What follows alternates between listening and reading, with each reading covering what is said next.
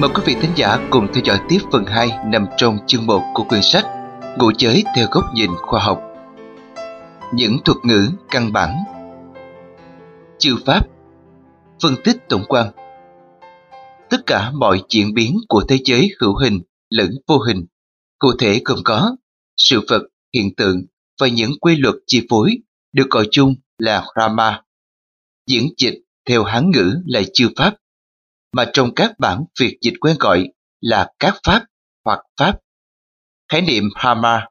xuất phát từ triết học Veda, từ thời văn minh Ấn Độ cổ thế kỷ mười hai trước công nguyên, dần dần hòa nhập vào thần giáo Ấn Độ cổ, tức Ấn Độ giáo, diễn giải về vạn vật tạo sinh. Về sau được kế thừa và phát triển bởi giai cấp Bà La Môn, cùng với những luận thuyết trừu tượng, thường bí, siêu huyền. Mãi cho đến thời Đức Tối Thắng Mahavira, khoảng năm năm trăm chín mươi chín trước công nguyên, và Đức Phật Thích Ca Mâu Ni, khoảng năm năm trăm sáu mươi ba trước công nguyên, thì khái niệm Dharma được lý giải sáng tỏ hơn, khoa học hơn, với nội dung tổng quan như sau. Sự vật, bao gồm có trời, đất, con người, muôn thú, mây, núi, biển, sông, vân vân. Tất cả đều được tạo khởi từ sự biến thể của bản tâm chung, hay được gọi là pháp tánh của vạn vật mà ra. Bản tâm của vạn vật vốn là vĩnh hằng, không còn vướng mắc, trong suốt, trùm phủ và dung nạp tất cả các pháp. Khi bản tâm bị biến thể, tạo nên sự lệch tâm, hình thành thể dạng được gọi là thức song hành cùng với bản tâm, gọi chung là tâm thức. Thức bắt đầu hình thành nên hai tướng trạng là danh và sắc, trong đó danh là phần không thể phân biệt, được bằng năm giác quan hữu hạn của con người, cho nên danh được xem như vô sắc vô hình. Sắc là thành phần mà con người có thể phân biệt bằng năm giác quan hiện hữu của mình, đó chính là thị giác, thính giác, khứu giác, vị giác và xúc giác, thông qua sáu cơ quan thụ cảm, lục căn lục môn, đó là mắt, tai, mũi, lưỡi, thân và não. Một dẫn dụ trực quan có thể giúp cho ta dễ hình dung những khái niệm về thức và danh, sắc, khi quan sát đại dương mênh mông yên lặng, trùm phủ và dung nạp tất cả kênh, rạch, sông ngòi, hồ, biển cả, cùng với những đợt sóng, cột sóng, cơn sóng lớn nhỏ, mạnh yếu, cuồn cuộn xoáy lũ trào dâng. Ta gọi chung đó là dạng biến thể xuất xứ từ đại dương mà ra. Bởi do sự phân tích riêng biệt từ bản tâm chung của đại dương hùng vĩ mà tạo nên những tâm xoáy cuộn lớn, mạnh yếu, cùng với những cơn sóng, cột sóng lớn nhỏ, lành dữ, cuồn cuộn dâng, biến hiện nên đủ thứ dạng thức, dần mãi cuốn trôi theo dòng thời gian mênh mang bất tận, rồi sinh rồi diệt, suốt mãi trong không gian hạn hữu, giả hợp. Đến khi chợt tỉnh ngộ ra bằng bản chất thực thụ của chúng, cũng chỉ đều cùng là nước như nhau cả, đều xuất xứ từ bản tâm của đại dương hằng vĩ mà ra, và không gì khác hơn. Cuối cùng, tất cả đều phải tuân theo định luật duy nhất là đều cùng trôi chảy quay trở về nguồn cội ban đầu. Và những tạo vật như kênh rạch, sông hồ, biển cả, cùng với những đợt sóng lớn nhỏ, mạnh yếu, lành dữ, mà ta quan sát nhận thức thông qua năm giác quan cơ bản của mình, được gọi là sắc, song hành cùng những hiện tượng ngầm diễn biến bên trong chúng như chuyển động phân tử, xoáy ngầm, độ rối, lục căn, mà ta không thể trực tiếp quan sát được bằng năm giác quan hạn hữu của mình, gọi là danh. Dòng chuyển biến danh sắc ấy cứ mãi dần xoay theo quy luật như đã nói. Cũng như vậy, hãy cùng nhìn vào hư không trên bầu trời mênh mông kia, đồng hòa cùng màu trắng của tĩnh mịch trùng khơi, ngút ngàn xa tích, tự như đang hàm chứa sự yên lặng trùm phủ và chung nạp khắp tất cả tạo vật như mây, gió, cuồng phong, nắng, mưa, hạn hán. Tất cả đều là dạng biến thể từ hư không mà ra, bởi cho chúng chuyển động theo xu hướng tách rời bản tâm chung của hư không, trùm phủ mà hình thành nên vòng quẩn của những sắc, tức xanh, trắng, hồng, tím, lam, mang tính lạc quan, trong sạch, vui mừng, hạnh phúc, và rồi sau thoáng chốc phù du phiêu lãng đều phải chung cùng số phận là bị phân tách dần, tản mạc dần, rồi luân chuyển dần sang những đám mây đen xám, bịt mù tăm tối, mang bao nỗi u buồn ảm đạm, vọng ẩn vạn sầu vương, mà quên rằng bản chất thực thụ của chúng đều cùng là mây như nhau cả, cũng đều xuất xứ từ bản tâm của hư không hùng vĩ, tĩnh lặng kia mà ra. Tất cả rồi cũng phải quay trở về với bản thể thực sự của chính mình, cùng kết thúc sau vòng quẩn, tan biến cùng nhau, không khác gì hơn. Nhìn gió kia cũng vậy, cũng có lúc nhẹ nhàng êm dịu nét hồn thơ, dáng ôn hòa lãng du khắp chốn, rồi dần sinh nên sự phân biệt lấn át, tranh chấp, mong muốn chiếm hữu bầu trời là của riêng mình, tự làm quấy động tranh chấp, đối kháng lẫn nhau ngày càng mãnh liệt mà biến thành bão táp, cuồng phong, trong phút chốc khuynh động làm cuốn trôi đi bao tạo cảnh thanh bình, an lặng, vốn chỉ để thay vào đó là sự hoang tàn sơ sát, lẫn muôn vạn sầu đau. Mà quên rằng bản chất thực thụ của chúng đều cùng là gió như nhau, rồi cũng sẽ đều cùng hạn cuộc sau vòng quẩn tan tác cùng nhau, rồi cũng đều cùng quay trở về, dung nạp với bầu trời yên lặng, thanh bình, hằng vĩ kia mà thôi. Tất cả những diễn biến của gió lang thang phiêu lãng, đều như vừa nêu trên, tất thảy đều chính là sự ẩn tàng của tâm. Tâm thức phân biệt gọi là danh đồng từ sự hợp cấu, lưu chuyển lệch áp,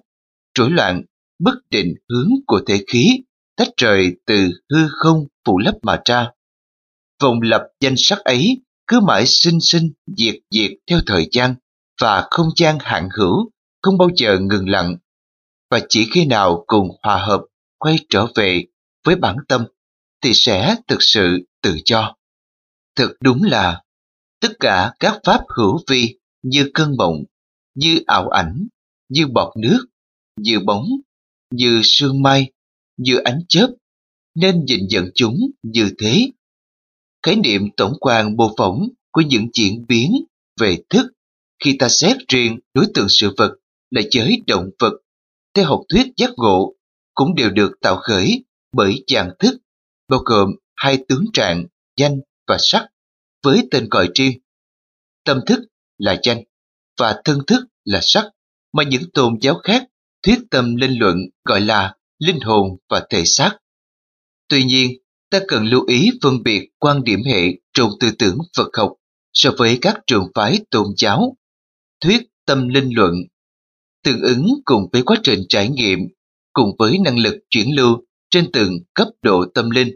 mà nảy sinh ra kết quả nhận thức về thế giới danh và sắc. Cấp siêu việt, tức thông tuệ, nhận thấy rằng tâm thức là không thường còn, tức vô thường, và không riêng biệt, tức vô ngã, với khả năng thông linh cấp trung hay thấp hơn, đều nhận thấy rằng linh hồn là thường còn, tức hằng hữu, và riêng biệt, tức hữu ngã. Nhận thức về tâm thức và linh hồn thường gặp phải những tư tưởng hệ đối lập, bởi cho nhân thọ ái thấy biết ban đầu mà sinh ra những tranh biện cực đoan dai dẳng, cho là Phật học phủ nhận sự tồn tại của linh hồn và thế giới bên kia thì sao có luân hồi được. Tất thảy đều bởi do chưa phân biệt về khái niệm tâm thức và linh hồn đã nảy sinh ra mâu thuẫn chỉ kiến là điều đương nhiên, mà nguyên nhân cơ bản theo như đã nói về cấp độ thông linh phản ánh thành nhận thức. Nói theo trực quan khoa học là phạm vi nhận thức tùy theo hệ quy chiếu tâm thức khả kiến mà khởi sinh nên ý thức, tri thức hệ. Phần trình bày mở rộng về hệ tâm thức, tăng thức, năng lực tâm thức chúng ta sẽ dần cùng tìm hiểu tiếp ở những phần sau. Trước tiên là hiện tượng, bao gồm có hai mặt, tương phản, đối lập, luân chuyển cùng nhau. Đó là sinh diệt, tịnh cấu, giải thoát, luân hồi, trong đục, tỉnh mê, tĩnh động, du cư, sáng suốt, mê muội, sáng tạo, phá hoại, trí huệ, vô minh, hỉ nộ, ái ố, lạc khổ, dục ai, sáng tối, bình minh, hoàng hôn, nóng lạnh, trắng lỏng, khí nhiệt, tụ tán, lớn nhỏ, mưa, nắng, bão giông. Tiếp theo là những quy luật chi phối. Luật vô thường nghĩa là chư pháp luôn không ngừng vận hành thay đổi, không có sự bất hoại. Luật vô ngã nghĩa là chư pháp không tự hình thành mà tất cả đều do sự cấu hợp lẫn nhau mà nên. Luật duyên khởi nghĩa là chư pháp luôn vận hành tác hợp lẫn nhau để mà hình thành nên các hiện tượng sinh diệt, tịnh cấu, tăng giảm, luân hồi.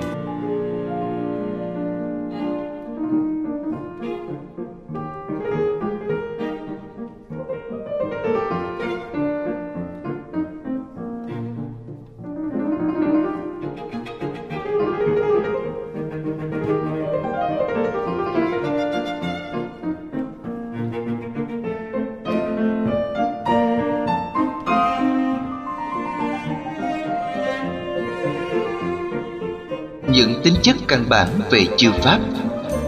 Mọi sự vật hiện tượng nếu được nhìn theo khả năng nhận thức của năm giác quan hạn hữu hiện tại của con người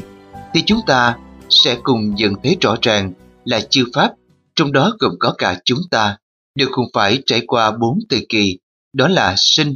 trụ, dị, diệt. Bốn thời kỳ sinh trụ dị diệt còn được gọi là thành trụ hoại không hay sanh lão, bệnh, tử, và được gọi chung là chu trình sinh diệt tất yếu của mọi sự vật hiện tượng có trong tự nhiên này, xét theo hệ quy chiếu nhận thức của năm giác quan con người.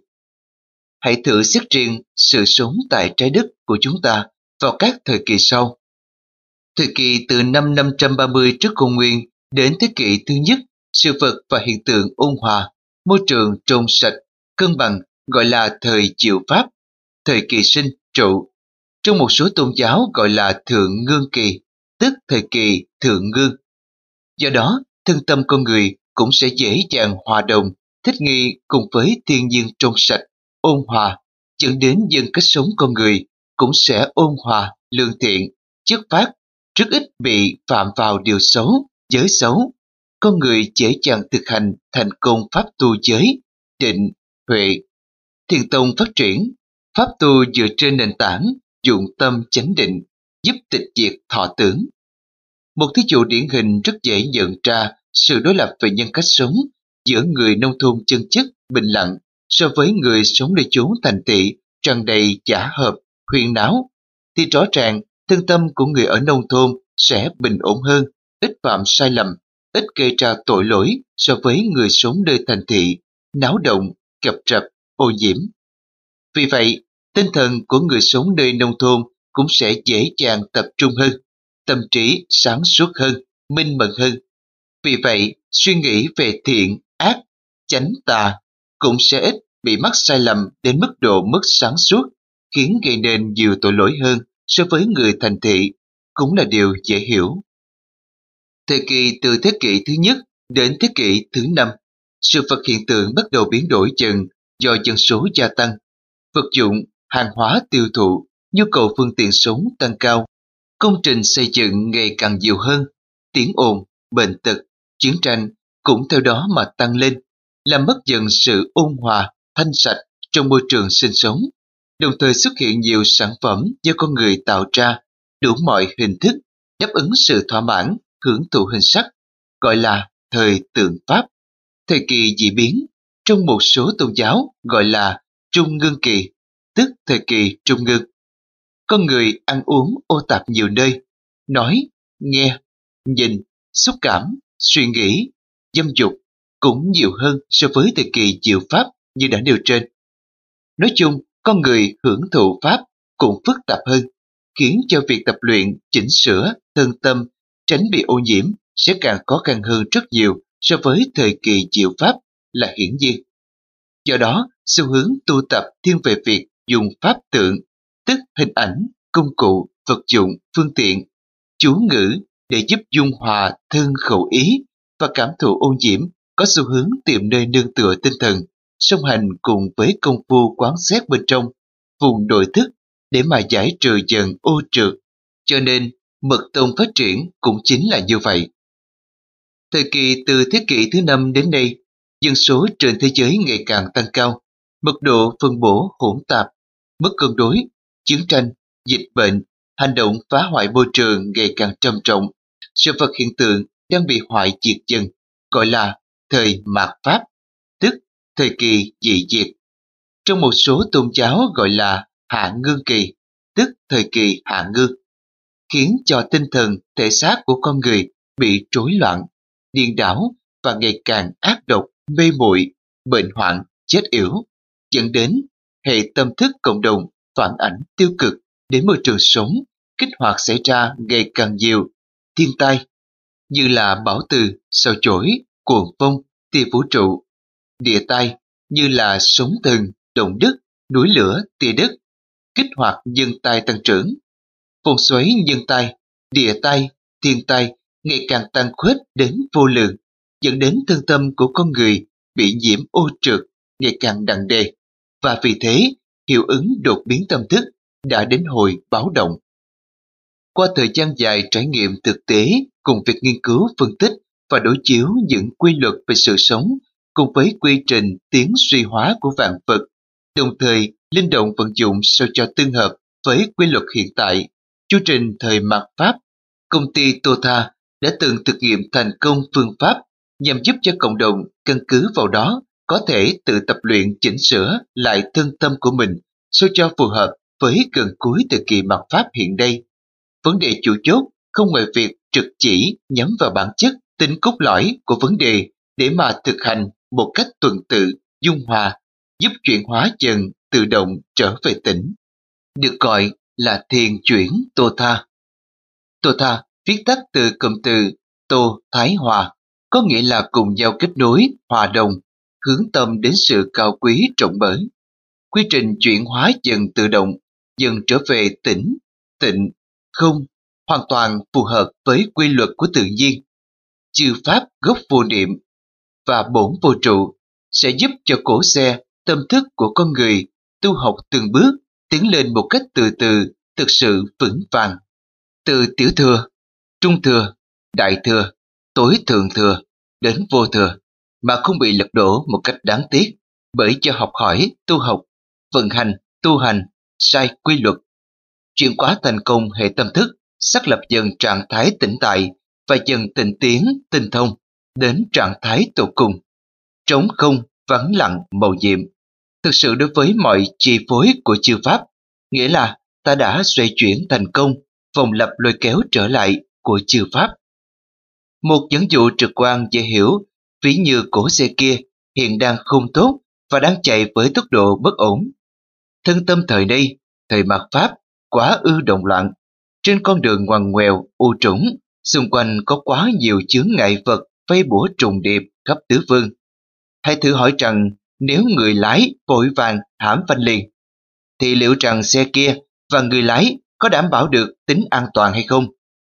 Thân tâm chao đảo gây nên hàng chuỗi những hệ lụy thứ cấp như là bồn chồn, hồi hộp, trạo trực, bi lụy, loạn tưởng, ảo giác, gọi chung là trạo cử truyền cái. Nửa mê nửa tỉnh, hôn trầm ngày càng sâu, coi chung là thụy miên truyền cái, và dẫn đến đột biến tâm thức, tức tẩu hỏa nhập ma. Đó là điều không thể tránh khỏi. Chúng ta phải hiểu rõ điều này và cần luôn lưu tâm, chớ để bị trả giá một cách thật là đáng tiếc do bị nhầm lẫn giữa pháp tu, giữa các trường phái. Thiền chiêu linh, tức bùa chú, thư ếm, giao du âm binh. Thiền thần thông, tức nghi thức, quán đảnh pháp tượng, pháp khí, ấn thủ. Thiền công năng đặc dị, tức hành sát khai thông lưỡng hỏa xà. Thiền xuất vía, tức khai mở luân xa, bí huyệt để giao tiếp với thế giới tâm linh. Thiền luyện võ công, tức trụ khí đan điền triển khai công lực. Thiền quán lạc giới, tức vọng cầu tha lực độ trì, quy nhập tiên cảnh, thông linh.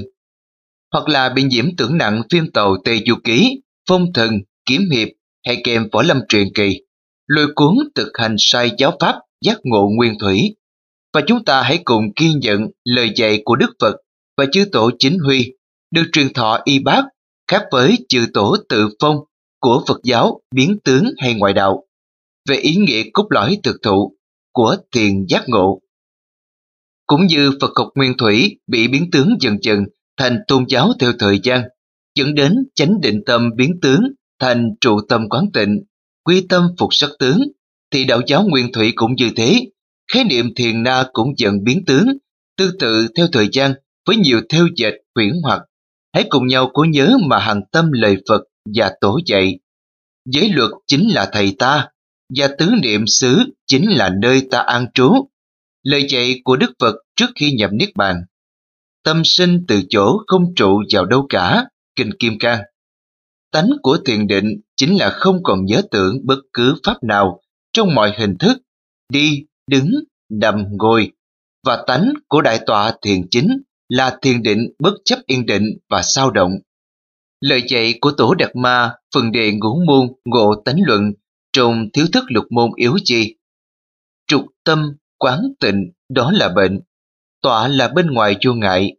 thiền là bên trong bất vọng, và tọa thiền chính là bất chấp trước các tướng. Tâm tịnh và bất định, lời dạy của Lục Tổ Huệ Năng trong Pháp Bảo Đàn Kinh. Quý Phật tử hãy luôn ghi nhớ rằng, tu đúng pháp giác ngộ là phải hiểu rõ và hành đúng với lời Phật và chư Tổ chính quy đã giảng dạy. Ngược lại, suốt ngày hô hào, xưng tán tưởng tượng, hiểu sai, hành sai trái giáo pháp, giác ngộ, đó là phi pháp, giả dối, là ngoại đạo giả danh, phỉ báng Phật và chư Tổ, tô tha. Ngoài ra, chúng ta cũng cần lưu ý là không bị hiểu lầm hay lầm lẫn khái niệm pháp với giáo pháp. Về tri thức giác ngộ chân chính, Phật học nguyên thủy quan niệm rằng giáo pháp là sản phẩm của trí tuệ, là phương tiện truyền đạt thông tin, kiến thức, tri thức của con người. Đồng thời, giáo pháp cũng chỉ là mảng nhỏ của pháp. Giáo pháp giác ngộ chân chính đích thực ra đời vào khoảng giữa thế kỷ thứ sáu trước công nguyên, do Thái tử Sĩ Đạt Ta Cổ Đàm, tên thật của Đức Phật Thích Ca Mâu Ni, người miền Bắc Ấn Độ giảng trải, là sản phẩm từ tuệ giác, còn được gọi là trí huệ hay trí tuệ về giải thoát, khai mở của Đức Phật. Người đã giác ngộ hoàn toàn, tức đấng toàn giác, và chúng sinh, Đức Phật luôn khẳng định, rồi cũng sẽ được như vậy, đều là Phật sẽ thành, không riêng gì Ngài. Đồng thời Đức Phật thường luôn nhắc nhở các tu sinh rằng, giáo pháp chỉ là phương tiện, là chiếc bè đưa chúng sinh thoát khỏi biển mê, là bản đồ chỉ đường giải thoát, là thuốc chữa khổ đau phiền não. Vì thế, nếu hiểu đúng và vận dụng đúng, chánh tri kiến và tư duy về ý nghĩa pháp với giáo pháp, như đã nói, thì mọi chúng ta đều rất dễ dàng nhận ra giáo pháp thuộc phạm trù con của pháp. Hỡi các tỳ kheo, ngay cả quan niệm giải thoát mà Như Lai đã giảng minh bạch và rõ ràng như thế, nhưng nếu các ông bám chặt vào đó, nếu các ông quý chuộng đó, nếu các ông cất giữ nó, nếu các ông ràng buộc vào với nó, thì vậy là các ông đã không hiểu rằng giáo lý chỉ như một chiếc bè, cốt dùng để qua sông, chứ không phải để ôm giữ. Theo Như Lai, tin Như Lai mà không hiểu điều Như Lai dạy, chẳng khác nào phỉ báng nặng nề Như Lai vậy. Chúng ta cùng trở lại vấn đề phân tích về khái niệm pháp, đại diện chung cho sự vật, hiện tượng như đã biết, và khi xét riêng về đối tượng con người, cũng cùng đều là sự biến hiện của pháp mà thành. Pháp thân, đất, nước, gió lửa, cộng với pháp tâm, thọ tưởng hành thức. Pháp tâm điều khiển pháp thân nói ra, viết ra, thể hiện ra bên ngoài. Đồng thời, khi pháp thân, nơi tạm trú của pháp tâm, nếu bị ô nhiễm, cũng sẽ gây ảnh hưởng ngược lại, làm cho pháp tâm bị chao đảo, mất định hướng, mất sáng suốt.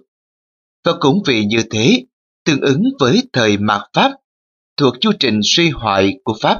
thì tất nhiên nhân sinh quan nhận thức của con người, bao gồm có pháp thân và pháp tâm, cũng sẽ theo đó mà bị suy hoại tương ứng, khiến sản sinh ra nhiều tà pháp. Làm hoại diệt dần chánh pháp là điều dễ hiểu, bởi vì đa số tâm trí con người hiện nay nói riêng và muốn chúng sinh nói chung, và nói thẳng ra đều đã và đang ngày càng bị ô nhiễm nặng nề về thể xác lẫn cả tâm trí, sẽ khiến cho con người rất khó thể nào để mà tự mình, tự ý thức giúp nhận ra đâu là chánh, tà, đâu là thiện ác, nghĩa là đồng thanh tương ứng, đồng khí tương cầu. Họa mây còn lại một số rất ít, những người đời sống chuẩn mực, giản dị, thân tâm luôn gắn chữ trình trì giới, được sự trong sạch, thiện căn, thì mới có thể sáng suốt nhận ra chánh lý. Tương tự, hãy cùng nhìn mà xem, trong lĩnh vực âm nhạc, nghệ thuật, văn hóa ngày nay cũng như thế. Phát triển thiên về hình thức đa tạp, xét, bạo lực, tự kỷ, loạn động ngày càng nhiều hơn và lớn ác dần. Nói đúng hơn sẽ là thay thế dần sự hướng thiện, thanh cao, hài hòa, dân ái như thời diệu Pháp đã qua. Nhớ lại lời dạy của Tổ Đạt Ma, thời mạt Pháp, chúng sinh căn trí thấp hèn, thấy Pháp hữu vi thì đắm chấp mê muội cả tin, nói đến Pháp vô vi thì ngớ ngẩn xa trời. Pháp hữu vi, tức Pháp duyên khởi, còn được gọi là Pháp tướng, tạo sanh bởi do hành thức, ái thủ hữu, hình sắc cấu thành. Còn bị ràng buộc bởi các Pháp, tức sẽ bị hoại diệt bởi nhân duyên, chuyển nghi ngoại đạo. Pháp vô vi, tức Pháp vô duyên khởi, còn được gọi là Pháp tánh, tự tại tự tha, không còn bị ràng buộc đối với các Pháp, không còn hoại diệt bởi nhân duyên, tức vô duyên khởi, thể nhập thành đạo.